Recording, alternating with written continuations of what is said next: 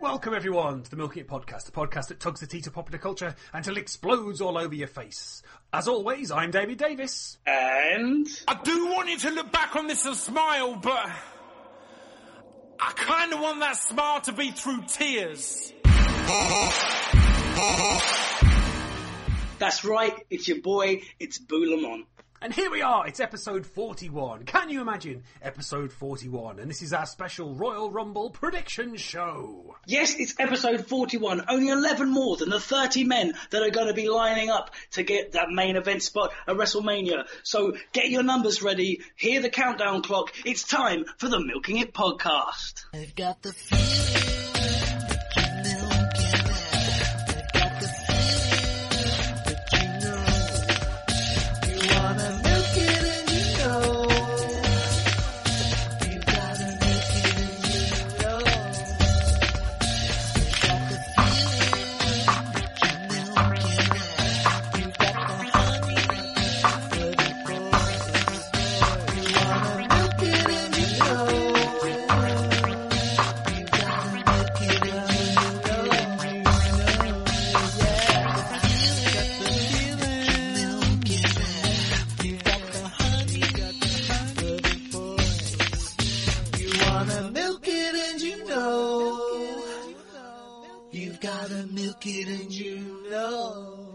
we are, yes, it's episode 41, the Royal Rumble prediction show. But what happens if you're a fan of our guest or a, a fan of the Milking It podcast who's not a wrestling fan? Well, don't worry, because we've got something very special for you.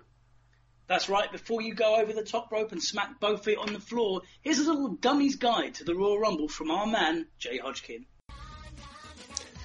On the 29th of January 2015 in Philadelphia, Pennsylvania, the WWE will hold one of its premier tentpole pay-per-views, the Royal Rumble. Now, the boys will be talking about this quite a lot today. So if you're here for Batman video games, camp humour, gaffs, or hijinks, you're going to feel a little bit lost like a drunk piglet at a business seminar. So here, in the first of a very occasional series, is how shit works. I'm here to hold your hand and perhaps cop a feel as I do it because even perverts get lonely. The Royal Rumble is much like any wrestling event in that it is made up of several match types including tag team matches, women's matches and title defences. What defines the Royal Rumble from other events is its centrepiece attraction, the Royal Rumble match. The Royal Rumble match is based on a classic Battle Royale match concept, in which a number of wrestlers aim to eliminate their competitors by tossing them over the top rope with both feet touching the floor surrounding the ring. The winner is the last man standing in the said ring. Now, the Royal Rumble has some differences from a Battle Royale. For one thing, they aren't all in the ring at the same time. Don't worry, they aren't late. John Cena hasn't gone home to double check he locked the back door, and Triple H hasn't got a dentist appointment or nothing like that. No, no, no, no, no, no, no.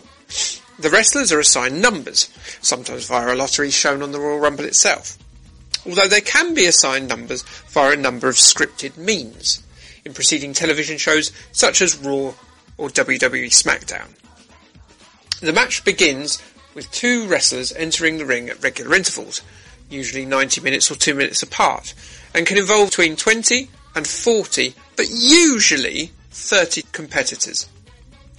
Since 1993, winning the Royal Rumble has guaranteed a title shot at the year's biggest WWE event, WrestleMania, making it a highly prestigious and sought after match to emerge victorious from. In 1992, Ric Flair himself won the vacant strap by winning the thing, a thing that has not been repeated since. And by the way, that is the best Royal Rumble match you can watch so far. The match was conceived by former Intercontinental Champion Pat Patterson, and he trialled it at the Rio de Janeiro house show in 1987, which was eventually won by the One Man Gang. Its first television appearance was in Hamilton, Ontario as a television special and was won by Hacksaw Jim Duggan and featured 20 competitors. This is seen as officially the first Royal Rumble match. The year after saw its pay-per-view debut and was eventually won by Big John Studd, who last eliminated the Million Dollar Man, Ted DiBiase. Let's finish off with 10 Royal Rumble facts. Yippee. Stone Cold Steve Austin holds the record of most Royal Rumble wins, with three coming in 1997, 98, and 2001. Hulk Hogan, John Cena, Shawn Michaels, and Batista all have two apiece. In 2006, Rey Mysterio broke the record of longest time in a Royal Rumble match at 1 hour, 2 minutes, and 12 seconds. Imagine how sweaty he was under that mask. Eugh. Santino Marella has the record for the shortest time in a Royal Rumble, getting ousted by Kane after just a second of ring time in 2009. Poor guy. Roman Reigns eliminated 12 other competitors in the 2014 Royal Rumble, taking him past Kane's long-standing record of 11, which he has held since 2001. I don't feel that sorry for Kane. He didn't realise he wasn't facially disfigured for about six years. Also, Kane holds the record for cumulative Royal Rumble eliminations at 39. Although, to be fair, he is tied with Shawn Michaels for that one. At the time of writing, though. Uh, Kane has also got the record for most appearances in a Royal Rumble at 17. A good five more than Shawn Michaels. So have some of that, Shawn Michaels. Sexy boy. There have been three, yes, three non-male competitors in the Royal Rumble. Uh, Chyna appeared in the 1999 and 2000 Royal Rumbles. Beth Phoenix appeared in the 2010 iteration, and Karma made an appearance in the 2012 one. And not many other appearances before or after that. Oh dear. The Royal Rumble match in 2014 may always be remembered as CM Punk's last ever appearance in a WWE ring. As of the time of writing, there doesn't seem to be any chance of the popular superstar ever working with the McMahons again, particularly after his revealing interviews with his close friend Colt Cabana on a podcast.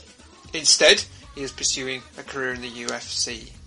The Rumble match is largely restricted to the pay-per-view itself, but there have been rare occasions where a variant of it has appeared on Raw or SmackDown. In January 1994, Owen Hart won a Rumble match at Madison Square Garden, last eliminating Fatu. In May 1994 in Osaka, The Undertaker last bested Bam Bam Bigelow. Then, the infamous Corporate Rumble of 1999 took place, which saw Chyna last eliminate Vince McMahon out of the ring on Raw and gain the lucrative number 30 spot. 2004 saw Eddie Guerrero win the right to take on The Undertaker at the No Way Out pay-per-view. 2008 saw a mini Royal Rumble, which Hornswoggle featured in, along with a load of little people dressed as wrestlers, because that never gets old, does it? No. No, doesn't, does it? The last non pay-per-view Royal Rumble saw Jerry Lawler earn a shot at the WWE title held by Miz in 2011. The Miz, yep, he was uh, world champion during WrestleMania season once. Most recently lost to Jey Uso. Yeah. The luckiest number to have is 27. Four superstars have won from that entry. Big John Studd in 1989, Yokozuna in 1993, Bret Hart in 1994, and Stone Cold Steve Austin in 2001. Only two competitors have ever won after getting the unfortunate, unlucky number one. That's uh, Shawn Michaels in 1995 and um, somebody in 2004. Chris Benoit. so yes, the Royal Rumble then is an enduring tradition in the WWE and allows the writers and wrestlers excellent scope for great storytelling and building future stars. It's the first step on the road to WrestleMania and it's one you should take with your popcorn, your Pringles, your 1.5 litre bottle of Coke and your ever expanding waistline, you big galoot. Do it. Do it this January. Make a start. It's the best wrestling match you will probably see in the WWE. Okay, Goodbye and enjoy the rest of the show. Okay, so now on the Milk It podcast, episode 41, it's time for us to have our Royal Rumble predictions conversation. It was only proper that uh, we invited someone else in to talk about it. We did it with the WrestleMania. We uh, had Johnny Bailey, the uh, musician and wrestler, in to talk about uh, WrestleMania. Now it gets to the Royal Rumble. Well, we like to uh, champion new talent here on the Milking It podcast, and uh, there's a, a young guy just started his own podcast, and we thought we'd give him a bit of a, a leg up along the way. Um, joining myself and Boo Lamont now to talk about the Royal Rumble is indeed Scroobius Pip. Hello, I'm I'm happy to to come here to learn and and and, and a, a master of this craft. sit, sit under the learning tree, young Padawan, and we'll see where it goes. But no, thank you very much for joining us. Um, Thank you for having me. very cool to have you on here, sir. Um, so we're going to get together. You, you said you wanted to talk about the Royal Rumble. It is one of the, the main four of the year. Not that you can still say Survivor Series is is a, is a main one, but Yeah. uh, it's uh, it, it's professional wrestling, and a lot of people who who know you will have associated you with more with UFC. Um, I know you've you've written stuff for them. You've you know you've commented on lots of events. Anyone who knows your sort of social media side of stuff uh, has Yeah, seen that you are big fan. big fan. Yeah, slightly, slightly uh, obsessed with it. Um, it's not something I, I know a lot about. I know Boo's a, a UFC guy uh, as well. Um, but so professional wrestling is probably not something people would associate you with. So No, not particularly. Or people who who, who knew me when I was, I was younger would though. As a kid, I was a massive fan of professional wrestling, and that did transfer. I kind of stopped watching it uh, when I got into UFC, but in the last year or two, I've had kind of a, a renaissance of of returning to to, to, to becoming a fan. so in terms of like so if we're talking old school wrestling, who who Yeah. are the guys that you, that got you into it? Who who sparked your interest? Um, well, uh, my brother was Hulk Hogan and I, and I was Ultimate Warrior, so it, it, it was that era that just obviously that was the, the, the biggest thing. But but people like Sh- Shawn Michaels and yeah, just or, or loads really. I love going back and looking for a lot of the older stuff, and I've become obsessed with a lot of the. Obviously, the WWE are doing a lot of podcasts, or those associated doing a lot of podcasts now, and that's become a travel thing for me constantly. Just listening to all the different wrestlers of old and new, all kind of discussing the ins and outs of the business. I think that's the weird thing, is it? Because like they they always tell the stories about oh, it's like the road stories they tell each Yeah. other, and that seems to be what podcasting has become for them. It's like they're so used to being these storytellers that it, it kind of lends itself naturally to that, that style of podcast. I mean, I've, I've heard you talking on yours, Distraction Pieces podcast, kids. Um, I've heard you talking about the, the Stone Cold Steve Austin's podcast. Yeah. uh, is just wonderful. It's uh, you end up like forty minutes into it realizing that all he's doing is talking about the journey he's doing in his car, and yet Sip a beer for the working man. It's you- just amazing, right? it's insane. It's absolutely insane. it It's, it's lot. almost Brechtian. It's- The one I've become more obsessed with though is the Ross report because Jim Ross just giving his. Uh, obviously, there's a lot of good stories and everything in it, but his psychology of how to call a fight and how to tell a story and what people don't do now, what he did and what other people do, it's all amazing. Because I remember just watching and thinking, "Cool, there's some wrestling happening," and you realise that so much was manipulated by the way he would describe it or the points he would choose to pick up on and who he would put across and who he wouldn't and things like that. It was amazing. It's a fine art in, in, in, in the commentary. The thing I noticed with the Jim Ross report is that he's he seems to have like a respect for everyone, but when it comes to indie wrestling, David, what does he say? He tends to uh, say, "We got to slow it down, let them feel it, and Yeah. see it." Yeah. Every time, every single time. time he says that. But I, I do That love is the problem. He's got four or five bullet points that he repeats over and over again. And yeah, but other than that, Did you get a chance to see, or indeed hear and feel the um, the Japanese show that he did? Uh, I didn't. I didn't. I heard about it a lot on his podcast, but I haven't got around to watching it yet. It was it was really yeah. The main event was easily the best match I've seen in like the last few years. Ok- Okada versus Tanahashi was amazing. Hmm. Yeah.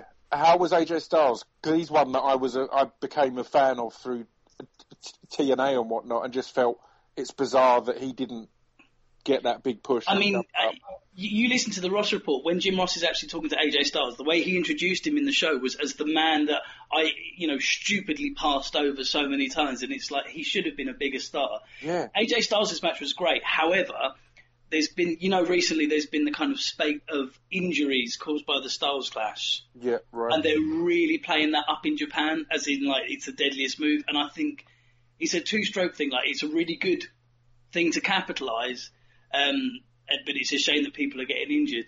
But he uh, he has stepped up his game. I mean, he is an international talent. I I remember. Let's bring it back to Boo for a second. Um, I remember seeing AJ Styles wrestling in Broxbourne in like 2003, Oh, wow. and you could you could just see even like on these little indie shows when he came over, you could see that this guy was destined for huge things. Everything he did in the ring had rhyme and reason. His Yeah. psychology was good. So you could just tell that this kid, like back from back in the day, was going to be a major player. And then fast forward, like all these years later, and he's he is like the, the biggest gaijin star in Japan. But yeah, yeah AJ, AJ Styles is at the top of his club gimmick. Is, is It's quite strange as well, because like uh, even up to a couple of years ago, it was always like, oh, okay, if they've done well here, the big thing is they want to get to the WWE. You know, they want to Yeah. be part of that. Whereas now it's it's almost like they don't need to do that anymore. You know, AJ Styles is making probably more money than he's ever made, and is doing more gigs than he's ever done by going abroad. And you know that because Japan is so hot now, they can make Yeah, a really good living. And you know, you, you do get people like Luke Gallows and people who've essentially not it sounds harsh to say but they failed in the WWE system because someone at the top went nah not not keen Yeah. um, and now they can go over there and it just completely rejuvenates it's almost like an extreme version of that territories idea of you step out you go somewhere else and you you know you improve you make your money and then you move on somewhere else and you, you do that so it's good to see that there is an alternative I know it's a long plane journey but at least there is an alternative for the guys who Think about people like Bob Sapp and, and Yeah. Bison Smith. There are there are foreign wrestlers who have gone over there and have never come back because they're making so much money. And they it's it's not just that; it's the respect. The respect you get as well is unbelievable compared to like over here. But do you think there's still an underlying thing that you can make a good living, you can make a lot of money, but, but, but if you n- never have a run in the in the WWE, do you think there's still that underlying regret, or feel that it's not quite? I don't know. It still it still feels like that end goal to me, but uh, that could just be my. Thing the thing with the WWE is once you've been in the WWE. Wherever you go around the world, you are billed as former WWE superstar, Yeah, blah blah blah, and you can make the money. It's literally like, even if you wrestle there for like a couple of months, the Yeah. kudos you get for being there. So I totally agree that it is the be all and end all. If you are a professional wrestler, I mean, look at look at Kenta and um, oh, what's his name? Day um, uh, Finn Balor. Finn Balor there we go but he was amazing on their last pay-per-view uh, But, thing that they did. um, even though, sorry, the point I was going to make is, even though those guys were at the top of Japan, they were, you know, they were like making the height of their career in Japan. They have still stopped where they are and come straight over to WWE because that is Yeah. the place to be. So even if you're like at the top of your game, if you're not in the WWE, I don't think you feel like you've made it entirely. Because that's interesting what you were saying. Even if you're there for a few months, you, you can then trade off that. Because for some reason, I was looking the other. I was thinking of who. Because I haven't watched a, a lot of TNA, but I remember the the thing that attracted me uh, when I was first uh, flicking through it was AJ Styles and um, Low Ki. Um, he's wrestled under a load of names. I can't think of. Of, Yeah, of Cav- what they are. Kaval in the Yeah. WWE Yeah, NXT. he's there That's it. cup of coffee. I didn't. I never knew he was in. The, I, I, I literally I thought I'll have a look on his, his wiki and see what he's doing. And there was a bit of when he was in the WWE, which I never. Obviously, I wasn't an avid watcher then, but uh, yeah, I missed that completely. I think there's Yeah. yeah, yeah there's, there's a few cases like that, isn't there, where they've kind of come in and out and have done Yeah, but, but then this person looks amazing, and then all right, obviously, just didn't click in that moment. I mean, to a degree, even the guys over over here in the UK uh, who have been over there in America and wrestled for NXT, they build themselves as former WWE NXT. Like on the poster Yeah. when they go and get their bookings, on the poster it still says former WWE NXT superstar, even though they never made it to TV. So even just having your name in ink on that contract is a boost to your pay packet and a boost to your kind of credibility. Yeah. I suppose it's that thing as well of, of the guys that are coming in are of that gener- generation now, where they grew up and got influenced into professional wrestling in the main part, especially in this country, by watching WWE and so or WWF as it would have been back then. So it, that's the natural thing is you want to go and do that. That's what I want to do. I want to go be in that ring. I want to you know I want to meet Vince McMahon. I want to do do those things. So that's that's the goal. That's the way you you are aiming. As a, as a kid, I just wanted to be Intercontinental Champion because all the best wrestlers had the Intercontinental title. Yeah, completely. No, I, yeah, I completely agree. That was all- that was the one that um, everyone, you know, that would be the good match. The rubbish match would be the World Championship match. Have Hogan in the main event, and you'd have stuff like Bret versus Perfect for like the Intercontinental. But you know, you know what wins out. Yeah, completely. I agree. How bizarre though now that i- i- you, you look at the situation now. I I struggle to tell you who the Intercontinental Champion was, um, Yeah. and the the World Heavyweight title. That he hasn't been around for what? How many months now? He's been, been this champion. It's just, the, the titles just seem to mean absolutely nothing. Whereas before it was it was that thing of yeah, the, there was that ladder that you had to climb, and I think unless you're you're playing the computer games, there isn't that anymore. There's not that structure of well, they go from here to here to here. They start off and then they get the intercontinental, and then it builds a feud, and you go towards the world. And you know, I, I'm not sure. Titles just seem to have kind of vanished. Yeah. I, Go on. sorry, go on. No, after you. I was just going to say, I, I, I, I kind of felt that last night when I watched Raw. Um, we will get onto Raw properly, but Barrett being the Intercontinental Champion, back in like the late, um, you know, late eighties, early nineties, mid nineties, you'd be like, right, Barrett's Intercontinental Champion. He's going to work his way up in like the next few years and be champion. I don't see that happening, and the same with kind of the people that have held it before him. Well, that's it. I mean, you've got people like Cesaro who held it, and you know they've, they've tried to bring back things like the US Championship, and that's done nothing for anyone. And it just seems nothing for anyone. I think Rusev is one of the most like mm-hmm. strong looking champions at the moment. So, But and does, the fact that it's the US title as well. I was going to say, but does that enhance that character, or do, do you need it at all, or could he just be doing that 80s style? Look at my passport; it's different than your Yeah. own. Look at my Yeah. passport. Yeah. I think it, I think it's interesting. I think it's it's been sh- surprising that the Intercontinental and the US haven't really been given more of a push with Brock obviously t- taking the belt off of TV uh, for so long because I don't think that's a bad thing at points. I think someone like Brock, it can be. I don't know. It can be. I think at points it can devalue the belt if it's constantly there and constantly on the line. If you know what I mean, rather than just at what used to be the four pay per views, but now uh, the pay per views every month. So I think they, I think the Brock thing hasn't d- d- necessarily devalued it too much because it it makes it an attraction rather than an everyday thing. But yeah, I, definitely agree. Intercontinental and, and, and, US, it's kind of who like when did Ziggler have it for, for a bit, and everyone like when I started watching again, everyone was saying how Ziggler is the most underused, is gonna you know go on to great things. It felt him having it, it meant something, but then as soon as it kind of went uh, back into the pot, uh, Barrett's got it for a bit, and you know it feels like it's just going to be uh, passed around the mid, yeah, the mid Oh, uh, totally, totally. stuff. I think that the, the Brock thing works and has worked because he's Brock Lesnar. There is nobody who could have carried that role off like Brock, Brock Lesnar does. He looks legitimately Completely. like someone who's going to kick your face in. and it's, it's it's it's the same way that Andre the Giant could tour around uh, back in the day, hearing stories of that. Of it'd be a spectacle when Andre's in town for that one or two months a year because it's this big deal and he's the champion, and you know it, it has th- that feel with Brock because he looks like that. He's also got all the, all the legitimateness behind it of Yeah. being a, champ, a, a, a UFC champion and genuinely you can't argue that he's a tough dude. So yeah, I think that he he manages to pull that off. I think it's also worth mentioning the fact that he might not have been on Raw every week, but his advocate has. so Yeah. you've had the beauty and the wonder that is Paul Heyman's promos Completely, that have just completely. completely sold it. I think that's, that's again, it stuns me that there's not more. This is is going to appeal to, to, to you now. It stuns me that there's not more managers at the moment, considering I would say Paul Heyman is in the top five of the talents on Raw of of, of who people want to see, regardless of not being an in-ring talent. He's he's one of the ones that people are excited to see and, and follow. Yet he's pretty much the only one, other than a Rusev's. Uh, Lana, completely. The the art of being a manager is completely lost, and the fact that we've got someone like Paul Heyman out there, centre and front, is so important. I mean, the problem is with kind of like the managers. Uh, the situation with the managers is there's not enough original characters um, to be managers, and uh, they're really pushing for all the wrestlers to talk. But I think a manager, obviously, I, I'm going to think this, but the manager is one of the most important aspects. Like like Dave was saying, so you might not have had um, Lesnar there every episode, but you've had the herald of Lesnar. Yeah. You've had this for, you've had all these warnings and he's coming, and then you know the Beast actually, when the Beast does actually arrive, it makes it bigger.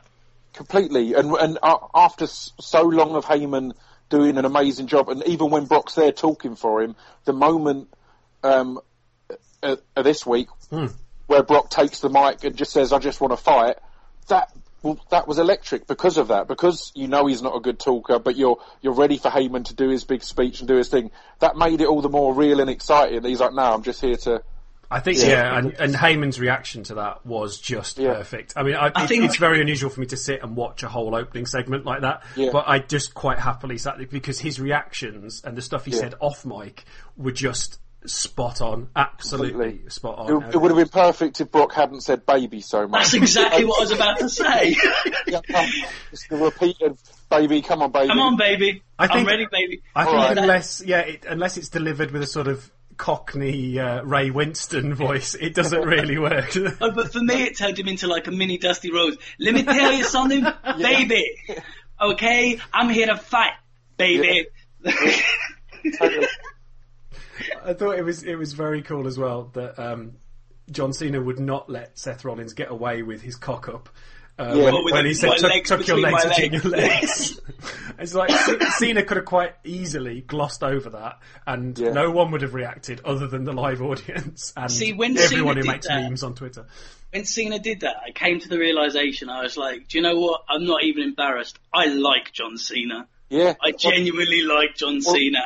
Well, that's the thing that I l- love or hate Cena, regardless of character or anything else.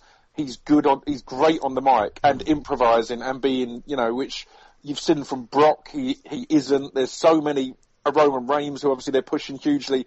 I don't think he's He can't cut a promo, can he? not at all, not in the slightest.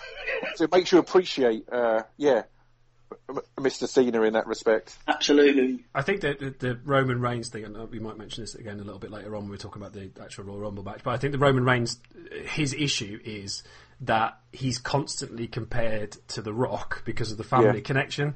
Um, Yeah. And I, I think, and especially as wrestling fans like we are, going back many, many years, it's very rare to get a Rock. It's very Yeah. rare to get a Steve Yeah. Austin. You know, and you're certainly not going to get that after what I think two years in the business, three years in the business. He's No, you know, he's still very young and uh, you know and new to it all. I know he's grown up within the family, but yeah, I don't. I think it's fair to compare him to The Rock and expect him just because he's got the same shoulder tattoo to be able to pull off the same. Exactly. Sort of- I'll tell you what though, I'd, a one that has won me over hugely in recent weeks and months has been Seth Rollins himself. As although he stumbled and messed up, I think his promos and his the the writing for him has been great. Because originally I, I was confused that he seemed to be the one of the three that was being, you know, p- pushed up the ladder as well. But I think he's done, yeah. You see, equally, I don't get the Dean Ambrose thing. I really like Seth Rollins and I love Roman Reigns' work. I, I think Yeah. he's a more exciting wrestler, um, as in performance-wise than The Rock, like Yeah. from back in the day, but obviously nowhere near him on the mic. But I don't get all the Dean Ambrose love. Like, Ah, no, you see, I, I I, like him. I like him. yeah, me too. I think he's got. everyone that, says they kind of see like Roddy Piper or like a Ric Flair in him, and I, I, I see more like a, I see like a Brian Pillman madness, but maybe not with the, the ring skill to back up, and they kind of do all these wacky things with him. And Either maybe he's just not winning me over, but that's the that's the beautiful thing about the WWE universe. you know, it's, it's a it's a it's a variety, it's a big thing of variety. But yeah, everyone's loving Ambrose. he's another one who's who's off mic r- hmm. reactions and work I think is really good. It's over the top and exaggerated, but I think he gets some really good moments where he doesn't have to be saying anything; he's just reacting. And When he pops the eyeballs, yeah, yeah, Does it I like- that's good. great. I just, uh, yeah, for me, I just have a problem with the fact that he's always resting in jeans. I just think, oh, okay, just looks, a- looks a bit weird, doesn't it? Yes, Dave, because like you know you're, you're on full kick, you're in full kick pads and lycra, and yeah, I, well, I'm sat here now, uh, naked as the day I was born. To be fair, but uh, just just draped in an NWO t-shirt, um, in tribute to the Raw reunion show. Um, It was such a weird birth uh, when you came out in an NWO t-shirt, wasn't it? That really stunned everyone at the at the hospital. absolutely, I was throwing up Wolfpack signs left, right, and centre. It was great. Um, so- For life. for life. Uh, yes, indeed. Um, well, yeah, we may as well talk quickly about Raw. Uh, Raw this week, uh, at the time of recording, was the Raw was billed as the Raw reunion show. It seemed quite strange that it was this sort of go home show for the Royal Rumble, and they were tagging on this Raw reunion thing to get everyone together. Yeah. Um, I, I think they probably could have got a go home show and then done a Raw reunion one for one of their really weak ones. Um, what it confirmed to me, and I don't know whether you felt the same, Scrooge, but uh, it confirmed to me that there is sort of a quarter of the year where they really, really try with their writing and production and getting just throwing everything at the wall and seeing what sticks. And for me, the first Raw in a long time that I really thoroughly enjoyed. Yeah, completely agree. C- cynically, my instant thought was this is clearly um, just a network push. So to get to get old fans and new fans are watching to say the Royal Rumble's on the weekend and it's sixty dollars or whatever if you buy it, whereas nine ninety nine, blah blah blah blah blah. So it it felt like that, but I don't give a damn what the reason was. I thoroughly enjoyed it. It was, uh, No, I I'm think- happy to have a good week's Raw. It, it paid off definitely, and it it was strange because I normally I can't sit through the full show without constantly like DVRing it and having to whiz through it. But Yeah, yeah. It, it was actually a, a very easy watch this week. There was some really Yeah, nice little bits and pieces on it. I, I do think that's an interesting marketing strategy to go. Do you know that that money you've been giving us in all those years before? Oh, you idiots! You can get it a lot cheaper. You dummies. And, and surely the people who run the pay per view side of it. Yeah. It's really like, why would you go with them? It's like, well, it's why I think- still send it- someone our way. I think yeah, Comcast dropped them because of the fact that they were doing the network and stuff in the states. So Yeah, it's caused them a lot of issues. I'm amazed Sky have not kicked up more of a fuss, and then- that- I'm sure that that will come out that there has been a lot of. I was under the impression that they did kick up a fuss, which is why the network was delayed because they had to come to terms with something to do with Sky. Yeah, Right. I, I, I presume so because obviously that takes away whatever twenty quid a month that you're paying for Sky Sports if you've got like I've got the network. I know you can't see Raw and stuff on there, but you can on a delay. And you know people who are smart enough to get the network know how to watch Raw without having to pay for Sky Sports. Um, it's yeah, but I, I mean, you, I'm sure you've mentioned before you get Fight Pass for UFC, right? Yeah, yeah, Okay, I do. I think it's fantastic. I think it's really, it's going to be the way that a lot of, of, of sports and companies go. And I think the thing that, that Fight Pass has nailed, which I guess the WWE has got in a way because of who they've taken over in the past, but the back catalogue of, of other organisations, so that the WWE network, for example, just becomes the wrestling channel. So if you want to it's watch Netflix, wrestling, isn't it? you just Netflix get for wrestling. Exactly, exactly, and and that's what the a UFC Fight Pass is is, is gradually becoming of just combat sports. It's the Netflix for combat sports. They're getting uh, uh, loads of old fighting organisations, Brazilian Jiu-Jitsu stuff, kickboxing stuff, Muay Thai stuff, just all sorts. And yeah, I think that's it's a great move. Uh, am I right in thinking UFC own Pride? Yeah, yeah, they've got all the Pride Oh, you see- catalogue, they've got all the Elite X, just so much stuff. I'm, I'm, a, I'm a big fan of Pride from back in the day. In the early 2000s, I actually preferred Pride to UFC yeah, because I was a little bit of a. I liked the soccer kicks and the. It was a bit Yeah, more yeah, brutal. yeah. and and and- and they had more of of, of, of the freak show elements of it, of your your Bob Sapps and people like that just coming in and just being again a spectacle. One of the greatest fights I ever saw was Pride, and I think it's all over YouTube. And I wish I could remember the guy's name, but it was the. It was a it was a smaller Japanese guy, and he wrestled um, Eugene, ah, the, just the biggest black guy you've ever seen in your life. Um, Right. And it, it, it was, and it, Bas Rutten's commentary was going, "This is like Jaws. This is like Jaws." and uh, I was just cracking. It's one of the best fights I've ever seen, and obviously in true wrestling style, um, David conquers Goliath. But yeah, it was. I used to Yeah. love Pride back in the day. They had such a great roster, and um, I, yeah, they just spent spent was- themselves into the ground. I was stunned recently to see that Alberto Del Rio previously fought in Pride. Yes, Yeah, not, and, and not he a had, great he- record, was it? I, No, he won don't a few. know the records. Did he? Won a- yeah, he he definitely had a win, but that kind of made me go, "Oh shit!" I didn't. that's not someone I would have picked. quite But a few kind of wrestling people have thrown their hat in the MMA ring, and um, a lot of them ended up. Uh, uh, oh, there's a couple of really famous examples um, where they've gone in with their lucha masks on, Right. and um, Brilliant. but yeah, I think did Jushin Liger have one? He got knocked out really quickly. Uh, I'm thinking. that Possibly, Yeah. yeah. I know. I'll Um, track some of those down. I saw some uh, a a news article that came up last week about Ken Shamrock getting back in the ring for some bare knuckle boxing Oh match. wow. Yeah, He's like what fifty three? Yeah, that's depressing, right? it is. Yeah. Isn't it? That's like, that's kind of the uh, touring the carnivals moment, isn't it? Where you just think, Yeah. okay, what happened that you still need to be doing this? You had a Yeah. good, reckon- good five reckon- years. Do you reckon he'll slap on the ankle lock? I, I, I, can almost hear his WWE entrance music being used, play, just played from some boombox in the corner of this barn that he's going to be Yeah. uh, going to be doing it in. But yeah, that's that's quite tragic. Um, the uh, the interview with him with ah, I think it was Chris Jericho on his podcast is absolutely brilliant. I can't remember who spoke to him, but it's it was a two-part. He did one with Stone Cold. He did one with Stone Cold. It must be with Stone. Cold, I, then, I only yeah. listened to it a couple of nights ago. I was just going through and catching up on some. Absolutely fantastic. Really And bizarre really as well, hearing Yeah. a lot of his life history and stuff he'd never told anyone before. It was like, wow, this is Yeah, this guy's growing up with a children's home and bits Yeah. and bobs. Yeah, very, very. Oh, for me, the worst one was X-Pac, um, when he was talking about his suicide to Steve Austin. Yeah, You- yeah. oh my god! And when he was in hospital and he pulled, tried to pull the catheter out. Ah, dude. Sorry, I was I was working at the time and I had the headphones on and suddenly my body was going into spasms, going ah no! Like Welcome That- to the that Milking was- It podcast, kids. that was a difficult that was a difficult listen. That was a difficult It listen. was, really yeah, it was. was, it was interesting. Talking of difficult listens involving, well, it'd be a difficult watch involving X Pac. Um, he was on the uh, the Raw reunion show. Um, Yeah. That was interesting to see. Uh, they actually managed to get uh, Kevin Nash on there. It didn't look as if he was going to be, but all all things were dropped, so he Yep. he appeared.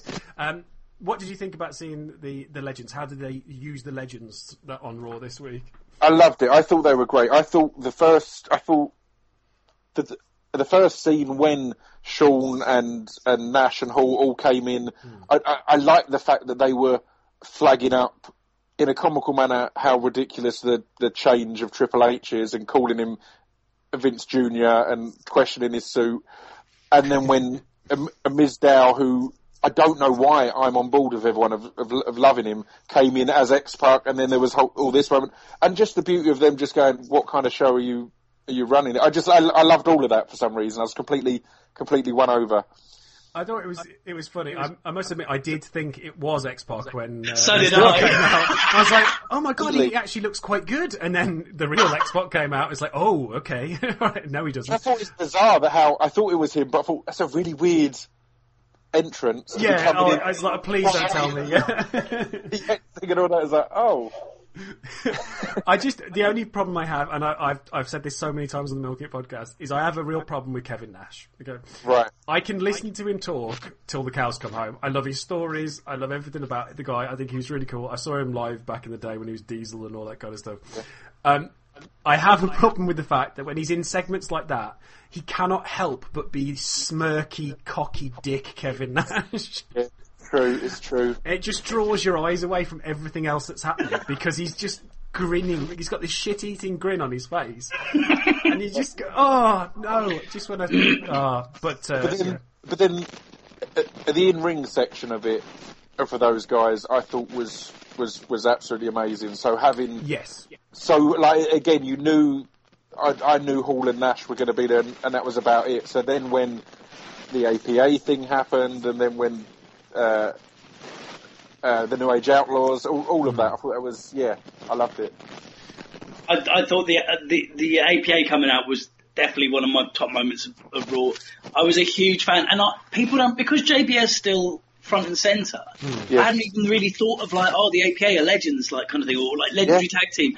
And until he took that shirt off and he's standing there with Simmons, Simmons has still got his wrist tape on and everything, Yeah. like ready to go. And I was just like, yeah, the APA were brilliant. I completely forgot because JBL is still like in my Still face there. every week. Yeah, yeah, yeah, completely. I And that clothesline from hell, mwah, beautiful. I think the, the only danger with that was the the ascension. Obviously, I mean, we'll, we'll talk about this briefly in a bit when we talk about the, the card for the weekend because they Yeah. are facing the New Age Outlaws. Yeah. Um, I thought it was very dangerous putting them in the ring with those teams because you just realise that a they have no charisma, and Yeah. b they are a lot smaller than all of the other legends that were in the ring with them. They've got like literally Kevin Nash is a tall guy anyway. But even like Scott Hall had height on whatever uh, whatever the the smallest guy from the Ascension's called. To me, it rang of they're throwing in the towel on them already. they've given them like three or four hours of Raw, and they've gone. People aren't liking this. And let's kill them off in a really fun way, kind of thing. No, absolutely. I think it, it, it, it is a, it's a dreadful gimmick, and it's Yeah. it's unfortunate because the gimmick they were doing in NXT was yes was cheesy and pantomimey, but now they've ramped it up to eleven, and it's like really do we? No, no one does Yeah, this nowadays. I was, I was stunned by a Billy Gunn that, that I can't think what movie did, but I was instantly like, that's that. It was that the- doesn't feel like a veteran doing a movie. It was a like tilt, a- tilt-a-whirl side slam thing that he Yeah. does. Yeah, it did great and looked yeah. I was, it made me more excited for the potential of them actually competing because that's often a. Oh, I, I want to see him in little segments and funny bits, but I can't really sit through a whole match when you know they're at the end of their of what they can do. But that was that was great. Kind of like a throwback to when um, Ricky Steamboat and came back for a bit. And at first everyone was like, "Oh, he's just going to be there like as a legend," and then suddenly he was wrestling, and he was as good as he always was. Or Shawn Michaels even. Just Yeah. obviously he came Yeah, back to be bigger than ever, but I remember him being injured out and it not being a thing and him coming back and you're thinking, oh, is he just going to ruin his his legacy? And there's like, Yeah. all right, no, he's completely surpassed it. And yeah, No, definitely. And obviously, the, the last thing to mention really about Raw was the close of the show, which they, they've been building up to, Oh, and was Dave, a, I- a brilliant close. I felt terrible because I was so thrown off. I was sitting there watching it, and in the top left hand, uh, top left hand of the screen, it just had hashtag handicap match, and I couldn't stop thinking. If there's a website out there where like a dating site for disabled people, Oh my god! I know, and I, uh, but, and for some reason I was just like, they must be getting. I wonder if it exists. I wonder if they're getting all this free publicity. But no, but all jokes aside, it was a really good main, uh, really good main. yeah, I It enjoyed was. it. And obviously, rebel. the big the big ending was the arrival of Sting. yeah, yeah. Which, and again- clearly, it, it feels like building. I thought they, I thought uh, Triple H had done nicely s- s- since the Sting interruption at, at Survivor Series of just putting in every now and then a little bits of of, of, of slagging him off or hatred, Yeah. so that it feels that they're going to build to, I think, a WrestleMania. That's that's what I want too. a Triple H and Sting, right? That's what I'd like. Everyone wanted it to be Sting Undertaker, but there's a big rumor going around that under, if if Undertaker is going to be wrestling, it's going to be with Bray Wyatt. That's the Right. that's the current rumor. Um, everyone wants to see Sting Undertaker. I'd actually think that with, with this amount of build, it only makes sense at this point to book Triple H versus Sting. Yeah, I couldn't agree more. No, absolutely. I think it, it, it looks like that's the way it's going. I think in terms of having someone reliable to put in there with Sting, um, you know, I'm not saying Sting can't go. I think Sting's still capable of having a great match. He's, you know, he's he's not an old old guy. He's he's no Hogan. He's no Flair, um, and he, he certainly was wrestling in TNA pretty much until the end. So, yeah, I'd, I'd be interested to see Triple H versus Sting. I'm quite happy with that. I'd be very interested to see Bray Wyatt versus The Undertaker, but I will mention when we talk about the Royal Rumble about that one. Um, okay, that was it. So, so that, that was Raw. Um, that was a little bit about wrestling. We kind of went off on a bit of a before, tangent. before we before we leave Raw, just quick, I just want to say there was one thing I took away from Raw, and that is unless Hogan is there, he Yeah. doesn't watch wrestling. because he said uh, there's a guy, uh, there's a kid who's never had his chance to shine in the main event at WrestleMania, and that's Daniel Bryan. And you could see Shawn Michael look at him and go, "Hulk, he main evented last year," and Hulk, Hogan just throws his arms up like, "Whatever, dude, whatever, brother." And and it was the biggest like r- r- WrestleMania moment in years, kind of thing. And, and worryingly, it was the WrestleMania hosted by Hulk Hogan. Oh, and he botched on that as well because he got the name of the place wrong. Welcome to the completely. Silverdome, indeed. It- it- that, uh, uh, these recent Hogan appearances have made me realise that he was never actually that great on the mic. He just had Hulkamania as a word and a gimmick that was great. And when you actually compare him to Shawn Michaels or The Rock or any of these, hmm. e- even Flair with his rambling nonsense. But yeah, Flair. No, who- oh dear God. Does Completely, he Hogan the had very little to say. It would go like this. Let me tell you something, brother. I've got all these Hulkamaniacs. Not once Yeah. he mentioned his opponent. I've got all these Hulkamaniacs around me. Hulkamania's running wild, brother. So what you gonna do? And it's just like, okay, what's that got to do with the match? Yeah, I then think actually, as as as, as we're on the right, I think my actual full highlight of Raw was in that moment where everyone had said stuff and it had got a reaction. Then Flair said something, realised it wasn't getting a reaction, and just jumped up and did his walk for no reason. Apropos of nothing, just I- said something, then jumped up and did a little walk and sat down again. I get like- the impression he does that when he's watching TV at home. completely, completely. I'm just gonna get something in the kitchen. Does anyone want something? Woo! just start strutting. Can I take your jacket? Just drops it on the floor and starts dropping elbows. It's- that's- that's- I think that's definitely the way forward. Okay, we're going to take a very quick break. We're going to hear from some of our fabulous sponsors, the people that love the uh, Milk It podcast. When we come back, we are going to talk about the Royal Rumble.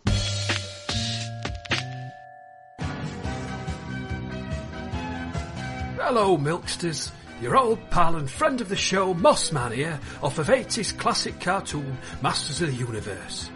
As you can imagine, I've had a lot of time on my hands since that cartoon finished, and I've been aching to hear some quality, geeky podcast that rounds up all the news in a nice tight package. Only thing is, we don't have iPhones. Oh, not after old King Randor fell out with Steve Jobs back in 92. Well, imagine my delight that now the Milk and It podcast is available on Stitcher for Android users like myself. Stitcher.com has all the information. Oh, I can't wait to tell Fisto he'll be well made up. Alright people, this is your mate Stel, host of the great football podcast known as Shoot the Defence. Join me, John, Andy, Mike, Stuffy, and whoever else can be bothered to appear every Thursday night at 10.30pm, mixlr.com forward slash shoot the defence. We're informative, opinionated, sometimes controversial, and have one or two facepalm moments. I have a dream. Mr. Malcolm X. We're on iTunes, Stitcher, ah, and we have our own website, shootthedefense.com. Shoot the Defense. Play on.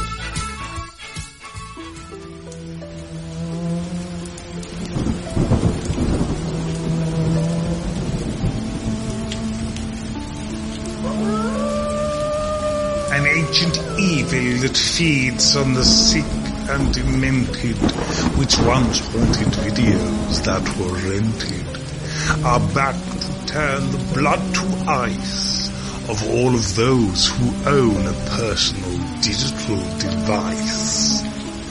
On VHS, DVD and Blu-ray too. In your pants, it may make you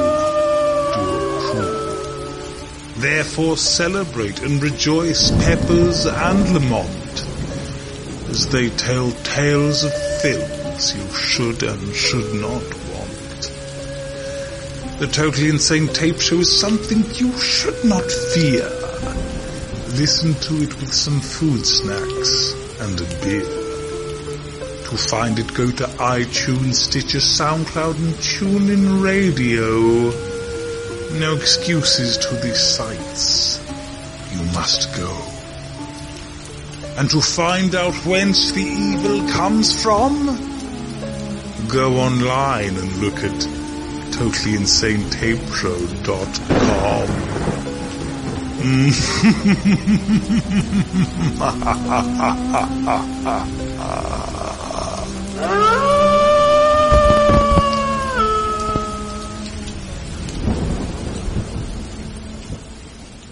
In New Orleans, Louisiana, art is coming to life. There's nothing we love more here on the Milk and It podcast than a decent tattoo, and there's only one place we dare recommend you go. That's Bayou Queen Body Arts Tattoo Studio in New Orleans. That's 8630 Oak Street, New Orleans, Louisiana. Check them out on Facebook at Bayou Queen Body Art and get yourself down to Uptown and get yourself some ink from some of the world's finest tattoo artists. Bayou Queen Body Arts. Okay, so the reason we got together is we are here to talk about the Royal Rumble and what we think is going to happen, maybe some suggestions, what we think of some of the characters, some of the matches, some of the setups that are coming in. Um, they've left it really late, like literally, we are now, time of recording, a few days away from the Royal Rumble happening, um, and they've only just pretty much sorted out what the card's going to be and what matches we're going to see, um, other than the WWE World Heavyweight title match. Um, so, if it's okay with you guys, we'll we'll start with the uh, kick-off show and we'll work our way up the card, and we'll uh, see what we think of these guys and, and what's happening. So, the uh, the elimination kick-off match, which is happening uh, live on YouTube and uh, Hulu and various other places, but also live on the WWE network, um, is a, a bizarre six-man. Um, Adam Rose, Tyson Kidd, and Cesaro are going against the New Day. Yeah. Yeah. Okay. Go Um, on, Boo, I, li- I like the I like the new day in terms of I like. Hold on, hold on, David. Okay, sorry. Wind it back. I like the new day individually. I think Big E had loads of uh, potential, especially Hmm. when he was with AJ, uh, AJ Lee and Dolph Ziggler. Right. Kofi has found his comfortable little niche as the mid card face, um, and then you've got Xavier Woods who has not hasn't had a chance to actually bust out and do his own thing in WWE. yet. Now the New Day gimmick, I kind of it's a churchy thing, it's like a gospely thing. I get that, but the fans just are not into it. When they made their in, when they made their introduction at Raw, uh, the Raw we've just reviewed, uh, they were like, "Let me hear say New Day," and make the three people in the crowd Yeah. were like, "New Day." they're not over, um, which is obviously why they're on the pre-show. I don't even see how they're going to get over with enough build-up. There's, it's not that much of an interesting faction, and they don't really have anyone to feud with. I agree. I. Similar to the Ascension, they they're they're a faction or a team that had loads of um, build up before they debuted. So they had loads of VTs. They had stuff to. They had the best platform if it was going to get over to get over, and it it didn't, and it hasn't seemed to have grown since. I agree. I think they're all great individually, but yeah, it feels like I don't know. If It just feels seems like they haven't committed to the gimmick. It's like okay, so we had this idea they were going to be this kind of uh, new Nation of Domination thing. And then they kind of went, "Oh no, actually, we're going to go over here now because that's uh, that's potentially positivity and- yeah, yeah. yeah, that's a bit politically uh, sensitive. So we Yeah, oh, sure. can't really do that. Uh, here you go, uh, gospel. You guys like gospel, right? Uh, get out there and do a kind of pseudo James Brown gospely thing. And it's like the, the, the character we've seen Big E being is not that character. Yeah, Up to this point, it's like okay, oh now now he's laughy, jokey, kind of uh, almost a version of uh, the Funkasaurus kind Yeah. of thing. You know, it, it's like whoa, okay, that makes no sense. What what are you doing with this? But yeah, it's. Mm, I don't know, and it- it's not even like creepy preacher thing. It's just it's it's really beige, even though they're in baby Yeah. blue. It's just a really yeah really beige kind of I wonder if they're a little bit of, of a victim of time in there Hmm. because of everything that happened in Ferguson and everything else. So Yeah, yeah, yeah. is a very sensitive s- subject in America. So maybe they've had to kind of just make a middle ground of it. Because Yeah. of that, being tough going too far in any direction because See, I- it's a, a weird time over there at the moment. I thought you coming on, Scroob, this would be the least political podcast you've ever done, and yet you've still managed. Put it there, put it there. oh, well, that makes us highbrow. Can I put us in the uh, arts and entertainment section on iTunes now? It's there. Excellent, storming up the charts. Um, yeah, but looking okay, so moving away from the New Day, um, looking at the other team. Um, three guys who I, I still own, believe Tyson Kidd only has a job because he's on uh, the Total Divas show. Right. Um, I think it's it's a terrible shame that Cesaro isn't doing better, but I think that's what people who are internet smart marks like myself always say because Yeah. we want to see him doing better because he's a he's a hell of a talent and I think he's really good. But obviously Vince, um, I don't know whether you saw Vince's interview with Stone Cold Steve Austin. Yeah. He said Uh, he needs to find something, right? Yeah, and and wasn't getting o- over because he was Swiss, which was an Wow. in, interesting idea. Um, And Adam Rose, who comment. Yeah, Adam Yeah. Rose, who Toblerones are huge. absolutely You know? Ah, the Toblerone kid is there, there. we go. We've we've solved it, Vince. Uh, if you can just pop the check in the post. Job done. Sold.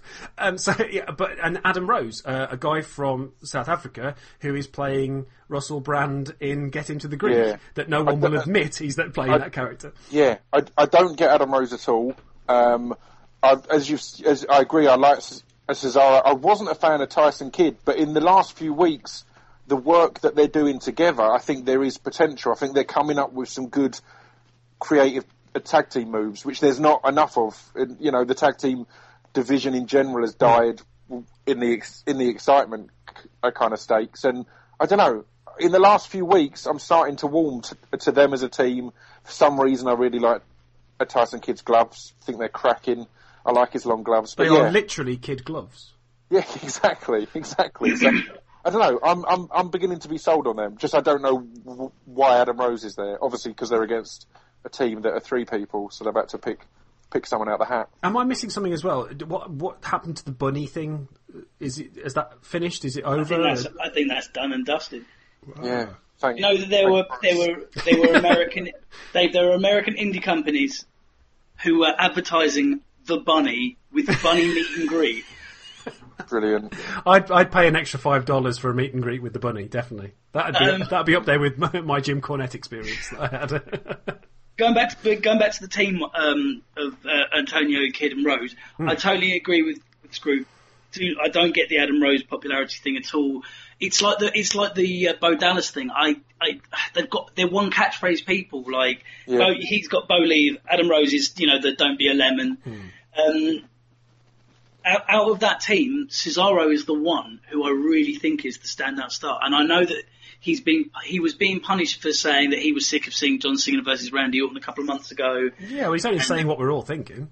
Yep. Yeah, but you're not allowed to do that when you work for the WWE. Oh Yeah. shit! Yeah, sorry, I forgot that. otherwise, Zack otherwise Zack Ryder would be champion, wouldn't he? so, but um, I think Cesaro will have his time. I think they're they're kind of holding him back for now. Something will happen. Um, That's it. I'm, I'm I'm not mad at him being in a good tag team if he's not going to be being uh, pushed at, at- to the top anyway. I think it's good good use of his skills to have some creative yeah elements in there that are outside of his of what he's already done as a solo uh, performer. they are, they are having a difficult time finding his niche because you know he was a Heyman guy for a very short amount of time. Yeah. Yeah, that was And weird. that could have that could have been huge. It felt like a great switch and a great move, and then it was right now, yeah, gone. Yeah. uh, I mean, the, the, the Heyman guys haven't been particularly successful, believe it or not, because you had Cur- Curtis Axel and then Curtis you've got Axel. Cesaro. You've got those forgotten uh, Heyman guys. But um, I really think that Cesaro is the standout one for them. I don't see Adam Rose's character lasting much longer unless something happens. It's a shame because when he was Leo Kruger, apparently he was really exciting. He was. He was, he was really good. He was like this sort of psychopathic game hunter slash. Uh, I saw him a few times character, actually. I hadn't re- realised that they were the same person. I remember s- s- uh, seeing that on NXT a while back. like a new more age. Skinner. yeah. He was, yes, he was very much a Steve Kern character. Um, okay, so the next match, moving on, is um, is a women's match. The Bella twins, who I can't believe are still employed, but obviously uh, they uh, they sit, Yes, they, yes, uh, you can. Yeah, Yes, I can, can. because if you know who they're with, uh, obviously um, John Cena and Daniel Bryan. Um, Yep. They are going against Paige and Natalya. So, Yes. uh, okay. Any thoughts, kids? You see, I'm I'm I'm I'm I'm a big fan of Paige. I think she's got, or, or more, I liked her and AJ's f- feud. I felt that was the first time in a while there was excitement in in the women's division that wasn't just as a side thing. Like uh, when you used to have Trish and Lita or whoever would end up finishing a Raw, or, or you know, I mean, they they were actually an attraction and a thing. And I think she's really good. I think um, there's a lot of potential there. Yeah, I don't get that excited about uh, this match as such, but I don't know. I don't know. I don't know what to say. No, I, I, I think you're right. I think the the Bella twins, uh, or the Bellas. I don't know. I keep saying Bella twins. Everyone knows they're twins. Um, the, the Bellas have genuinely seemed to put effort in improving their in ring skills. Yeah. Maybe talent is sexually transmitted. um, so that's a hideous image. Um, ultimately, I, I think yes, they have. They put in a lot of effort. They do look like you can tell because of the characters that are involved in this, this is the Total Divas match.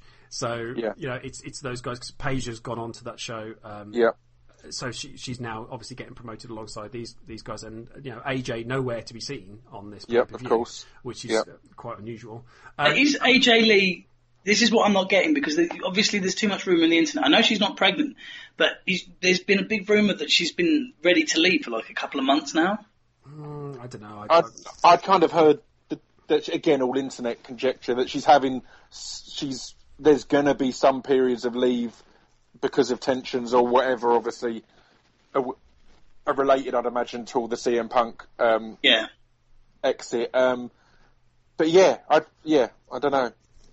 no, I think she's obviously trying to line other people up to to take that that that, that spotlight because there's no doubt that in the women's division, the Paige and AJ was the the most exciting thing in recent times. I think um, the Bellas and and uh, and Stephanie was all right, but I think it didn't really. I don't know. It couldn't. it was pretty So- hackneyed, and yeah, Yeah, I think- I we've seen it all before. I think. I think Stephanie is a great, an essential part of the women's division because I think she's a great heel, a great, you know, in the same way that it's that simple role of, of Vince or Hunter or, or or whoever. So I think her being involved in whoever they're pushing forward, and I said I think it, a Paige has got a lot of potential there. But yeah, I don't know. No, fair dues. I mean, it, it'd be interesting. It- it- and it didn't really say anything, so I hope that's helped. Hope- that is the Milking It podcast. And the, the one thing I will say before we move away from the women's stuff is Yeah. um, I didn't see Charlotte Charlotte's match with Natalya on Raw or uh, SmackDown, whatever it was, a couple of weeks ago. was They've kind of pulled back on the on the trigger with her, and she's she's so ready. Um, No, and I, I, think I don't think they've pulled back on the trigger. I think it was literally because it was in um, it was in North Carolina, wasn't it? So Right. it was um, it was kind of a, like push her out so we can quickly get the cheap pop from the Ric Flair thing. Um, Yeah. They got that done, and then because even afterwards, Triple H was asked in some conference call thing, "Oh, well, what about this? You wasted this this debut," and he was like, "No, that wasn't her debut." yeah, She was just there. All right. So it was just a kind of, it was a quick moment. Charlotte's matches on NXT have been outstanding. She, you, you want to talk about most improved. She is definitely up there for last year's most improved wrestler. She is think- so good. Really, really I think good. with the women's division in WWE right now, it just basically consists of six people. So they need more. They need more girls in there as soon know as possible who I- can work. I was absolutely gutted to read that Awesome Kong had gone back to TNA because I was really, really hoping. Uh, that- it's, it's it's opened a few doors for other people, mate. Oh yeah, I know completely. But it, I, I was really hoping to see her back there at some point because you know I, I always liked the Karma character. I thought thought it was really cool, but I would have liked to have seen her se- seen her go back. Um, we talked about it a little bit briefly earlier on, but the next match on my list is the New Age Outlaws. They are going to go against the Ascension. yeah. I think that's that's that's going to be interesting. As I said, on if I'd read that and hadn't s- s- seen Raw, I'd Yeah. think I've, that's just depressing anyway. But it, it feels like it could be. Yeah, I don't know. There's some interest. Everyone, obviously, as we've said, the Ascension aren't aren't aren't going over at all. So yeah, I don't know what they'll do there, but I think if, I- if if the Ascension don't win, that's the end of that gimmick. yeah, yeah, It's a it's a back down to Florida and regroup kind of moment. yeah, yeah. I, I think the Ascension will go over. I think this is their um, their receipt for taking the beating on Raw. I think this is going to be their Yeah. first kind of big victory. And um, at one point, I really thought they were going to go with the Legend Killer gimmick, where they were going to face tag teams from the past, and I kind of got a preview of that on Raw. But uh, unfortunately, with kind of you know LO, LOD only, you know, we've only got Animal left now, and um, who else is there? It's, uh, Demolition could still go, but um, Oh, really? I saw some pictures of the Powers of Pain. They still look uh, like they might be having some help from uh, pharmacy, but uh, they they still look absolutely brilliant. So I'd, I'd quite like to see them out. But I I think yeah, it, it's going to be a very short match. It's it's just a little kind of uh, cheap pop to get the New Age Outlaws back out there. Like you say, I, I'm not sure. I think if the Ascension lose, like I say, that's it. If they don't, then they're still not. Is it, does that really give them credibility beating the New Age Outlaws? I'm not sure. Yeah, I don't know. Yeah, I don't know where they. in, they're in wrestling terms, yes, because the New Age Outlaws are like f- five, four or five time tag team champions. And, they're, um, yeah, they're the guys who can still go, I suppose, out of the Uh, ones. yeah. you know. Um, okay, next up, uh, the tag team title match is between the Uso brothers uh, and the Miz and Mizdow. Scroob, you've already said you're a fan of the Mizdow character. I, it's it's winning. I, I, I think I'm just getting caught up in the general crowd reaction. but I think he's doing something that's that's entertaining. I've, I've not previously been a fan of of of, of Sandow, or you know, every time he's had a push, I've not really got it, or he's not clicked. But it's entertaining me. Um, yeah, I don't know. I, I, I've not. I don't know why, but I've not been won over ever or excited by the Usos. I think they're a good little tag team, but there's I don't know. There isn't anything there that that, that really excites me. I agree. With, I agree with that about the Usos. There's they're pretty much cut and paste. They're like a friendly Samo. They're basically like a friendly version of the Head Shrinkers. Yeah. Um, there's there's they've got the little. Uh, I, I do know the name. They've got like the Uso dance at the rings at ringside when they make their entrance. They Yeah. come in and then they do just the wrestle. There's not much more to it Yeah. than that. Um, whereas Mizdow and Miz, they've got charisma and a lot of character, and they're miss- they're missing out on a trick here because if they're not in the Royal Rumble, I just knew that in my head I was like, right, if Miz and Mizdow are at the Royal Rumble, Miz is going to get thrown over the top rope, then Mizdow is going to Yeah. have to dive over the top rope himself. And I thought, there's a spot for you, Vince. But they, um, they have been confirmed that they are also in the Royal Rumble. well, I've just ruined Mizdow's elimination. So. There you go. Yeah, they they are definitely in the Royal Rumble match itself. Um, no, I That's agree. I, th- I think the the Usos um, they are they're a decent tag team. They're they're decent enough. I think that's your opener.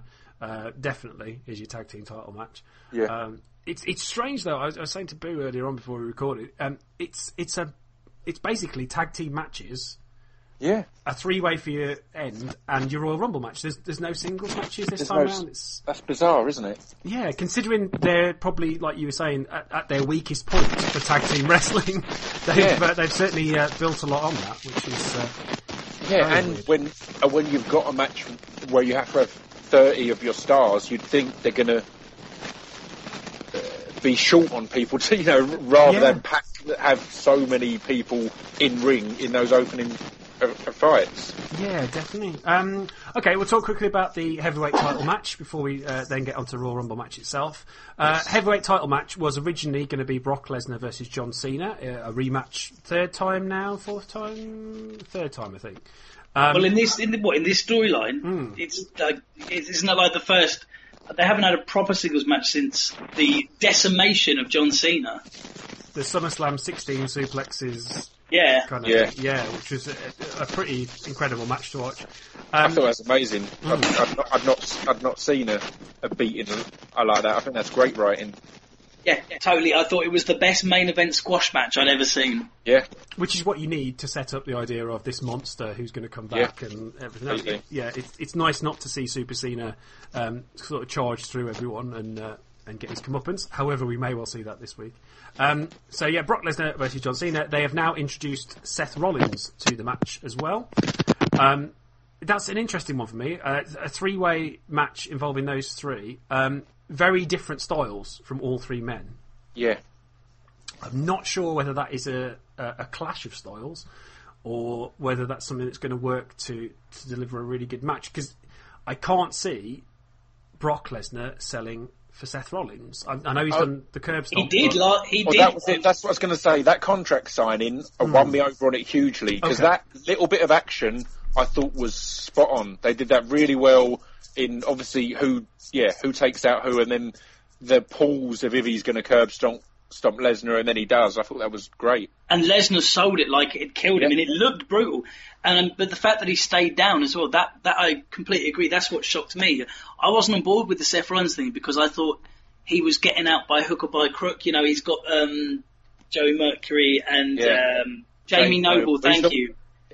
He's the one who was like a, a, a white trash guy, wasn't he? I He was. He was watching it. accompanied to the ring by Nidia. Yeah. He used to be the, the Jung Dragons in uh, in WCW as well. No, was in the Young Dragon. So yes. Um, but yeah, I always thought he was like a win by hook, by hook or by crook kind of guy. But then uh, he took a suit, you know, took the German suplex at the contract signing, and then curb stomped the hell out of um, Cena and, and Lesnar. And I was just like, well, he does right. He, they, from that, I see he does have a chance to win this. yeah.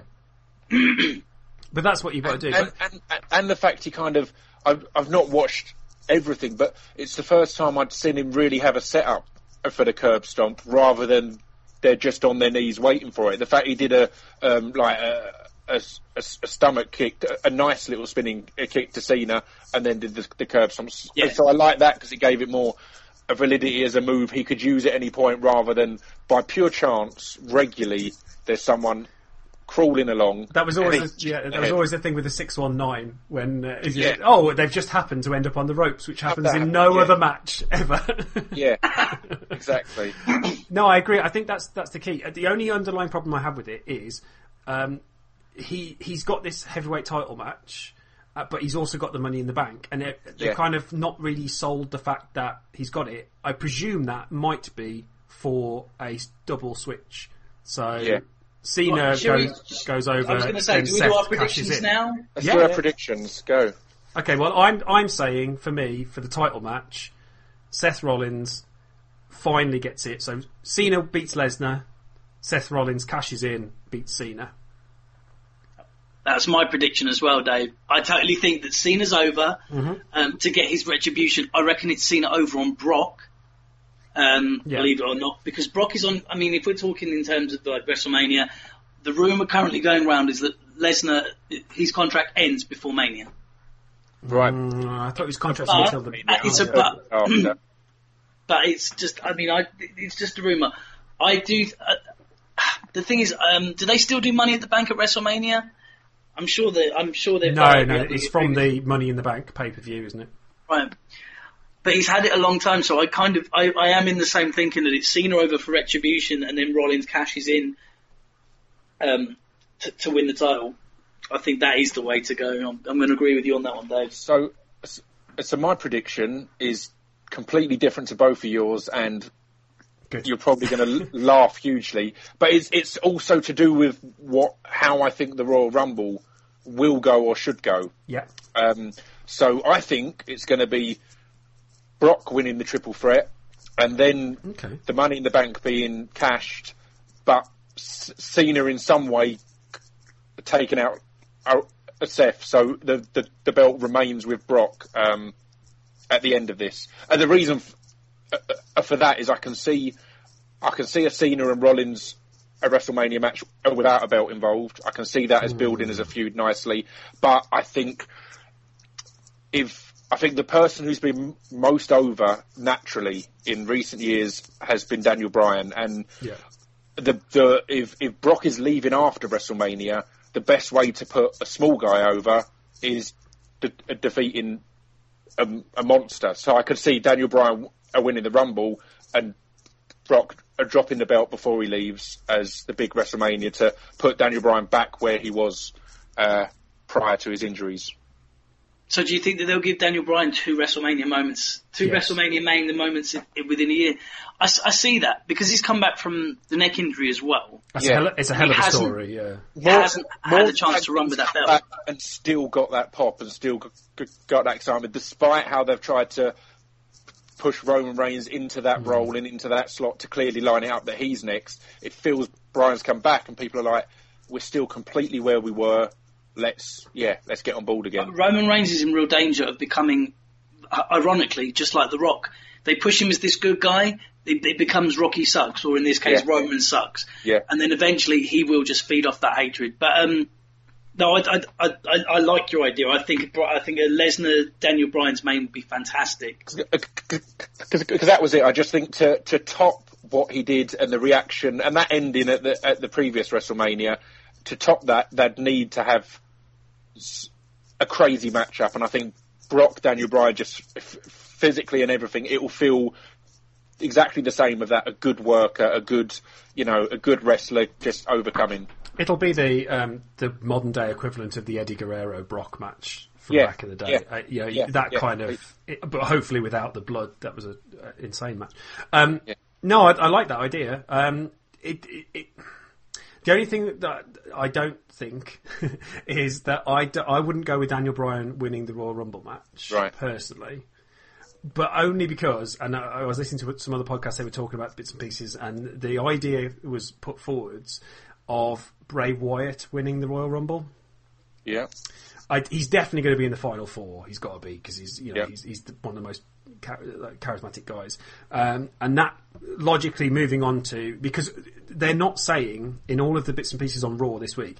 No one said the Royal Rumble leads to a title match at WrestleMania. It was always the it leads to the main event of Main WrestleMania. event. Interesting. So my, I agree with what they were saying on this on uh, it was the Don Tony podcast uh, for anyone who's interested. Um, and his suggestion was so Bray Wyatt wins, and then the next night on Raw they're like, so which which champion are you going against? And he declines that offer, and he wants the dead man. Yeah, that'd be interesting. I think would be that- interesting. That's that's what I'd go for. So my, my pick is Bray for the Royal Rumble itself.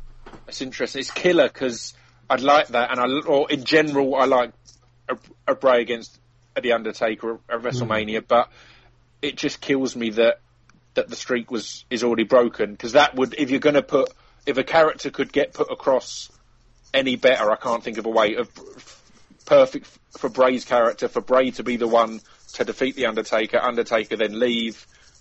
You know, it fits. It's that. It's the character kind of. I don't know if he's a heel or a, a face, but um, yeah, yeah, in between, I think. But uh, it also leads to the idea of so Bray, the Undertaker go against each other. You don't have to because the, the the failing with the Undertaker Brock match was that uh, Undertaker could in no way match up to Brock physically. Yeah. Uh, Yeah. You know, he just blew up within seconds. Yeah. So the Bray and Undertaker can be that stunt fest kind of theatrical match with loads of bits and pieces, loads of run-ins, whatever you want to do. Um, he can he defeats the Undertaker, and then the Undertaker can bow out next year. They've announced they're in Dallas for WrestleMania. It's the perfect place for him to go into the Hall of Fame. You've got Yeah. that kind of storybook ending to to the Undertaker's career. yeah. I doubt very much at this point Undertaker even needs to get in the ring ever again. going but- to say it, it gets harder and harder each year to watch him go out there and perform. Yeah. Even though it's like once a year, because it's someone I've got so much respect and admiration for, and just year after year, he just keeps on looking more and more beat up, and worse and worse. And um, it's all.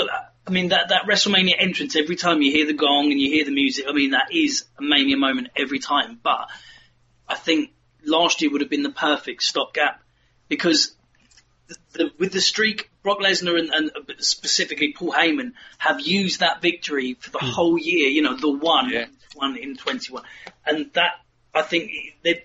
I'm glad that they didn't just like right, he's beaten him. On to the next person. They've really made the streak something important. yeah. And um, I think maybe one more time with the Undertaker would be appropriate. But I, I honestly say I don't want to see more than that because I want I- the guy to be able to enjoy his retirement. Yeah, I, I mean, I can't see anyone seeing the worth in more than one more.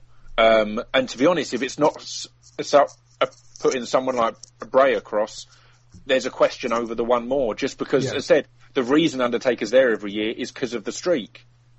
That's gone now. So there's no longer a reason for it. Do you know what I mean? If it, Totally. is, is it, is it going to then become 21 and 2 or 21 and 3 or 21? It's like, that doesn't, e- even if he wins, it's 22 and 1. That's no longer the streak. That's no longer. But I, I think it, you, you forget about the streak now. That's it. He has. The, he, Yeah. He'll always have the longest undefeated streak in WrestleMania history. That's just another Yeah. thing they can spout off whenever he comes Yeah, out. yeah, yeah. So the Yeah. story is Bray giving him a reason to come back at WrestleMania. Yeah, yeah, no, I like that. That's interesting. You know, and, and the characters they could play off each other so well. I think that would be that would be brilliant. So, Boo, Boo, in terms of the Royal Rumble match, who's your uh, who's your prediction, sir? it's a toss up between Daniel Bryan and Roman Reigns, to be honest. Um, I think at the very least they'll be in the final four. Yeah. I'm just trying to decide whether I honestly think they're going to pull the trigger on Roman Reigns and let him do do what everyone seems to think he's destined for. But after listening to your opinion, Pip, as group, I I just think, yeah, Dan, I'm going to go Daniel Bryan's actually. I think because I like the idea of him going back into that main and like actually reveling in that mania moment and having that belt to defend and not hmm. just drop because Yeah. It's got it's got the comeback story. I think Roman has been the winner f- of the Rumble for the last three four months, but I think that's I, I think they would have had that in mind that this is the path for him. But I feel it's not gone the way they've hoped. He's not he's not come back and, and gone over in the way that um, they would have been planning for him to go over. I don't think so. I think th- they will feel from his promos, from all of that, he's he's not quite he, he's not quite r- ready to to carry the company as such. Plus, it's kind of expected, and they like to veer away from the unexpected, even if they have to change plans on the day. They Yeah. like to veer away from the internet opinion a lot of the time. Yeah. So I'm thinking maybe that is the what will stop the Roman Reigns, um, you know, train. Yeah. No, I think so. Um, like I say, Vince McMahon is, is well known for knee jerk reactions so bad he might smash his front teeth in. But um, it's uh, it's going to be interesting to see what they do. So those are our predictions for the Royal Rumble. We've uh, our meandering conversation taking us through Raw and wrestling and everything else. Um, join us next week. Uh, the plan is we're going to get back together and see whether what we thought actually happened, which Yes. will be interesting, and obviously continue a little bit more of our wrestling chat. Uh, thank you very much, Scroob, for joining us. Thank you for having me. It's been a pleasure.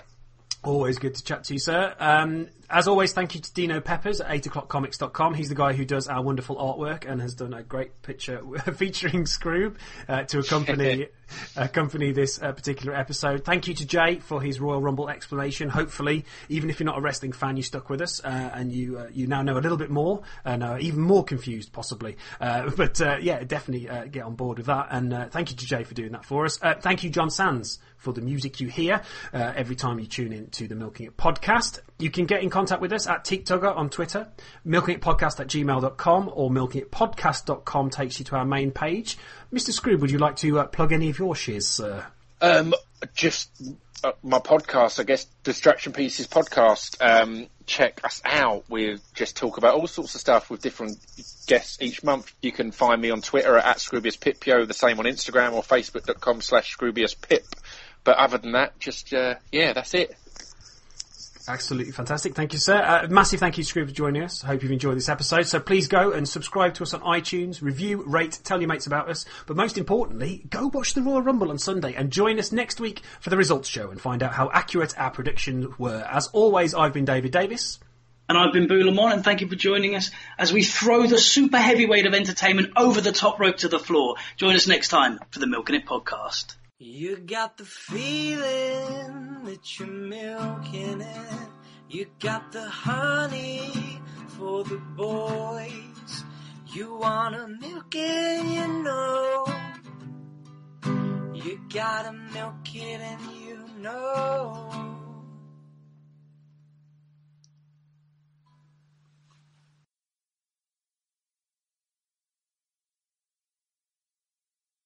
Boo, Boo is known as One Take Boo, mainly because people don't want to work with him a second. That's fair. It's a good, it's Yeah, a good it's play. sadly true, sadly true. I love the idea. Uh, leave them not wanting more. Leave them fully satiated, if not slightly bilious. That was my that's my wrestling career in a nutshell, Dave.